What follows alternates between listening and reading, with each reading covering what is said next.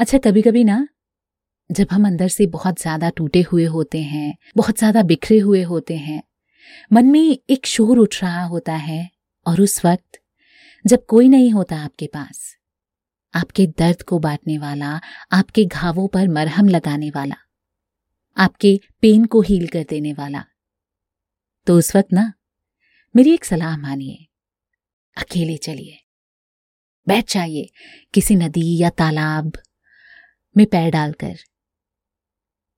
या जो कुछ भी शांत जगह आपके पास हो। और आत्मचिंतन कीजिए। देखेगा।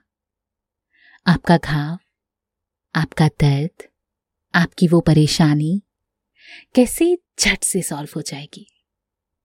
अपने भाग्य को आप खुद बदल सकते हैं। कोई और लाइफ टाइम वाला साथी नहीं होता है। है ना?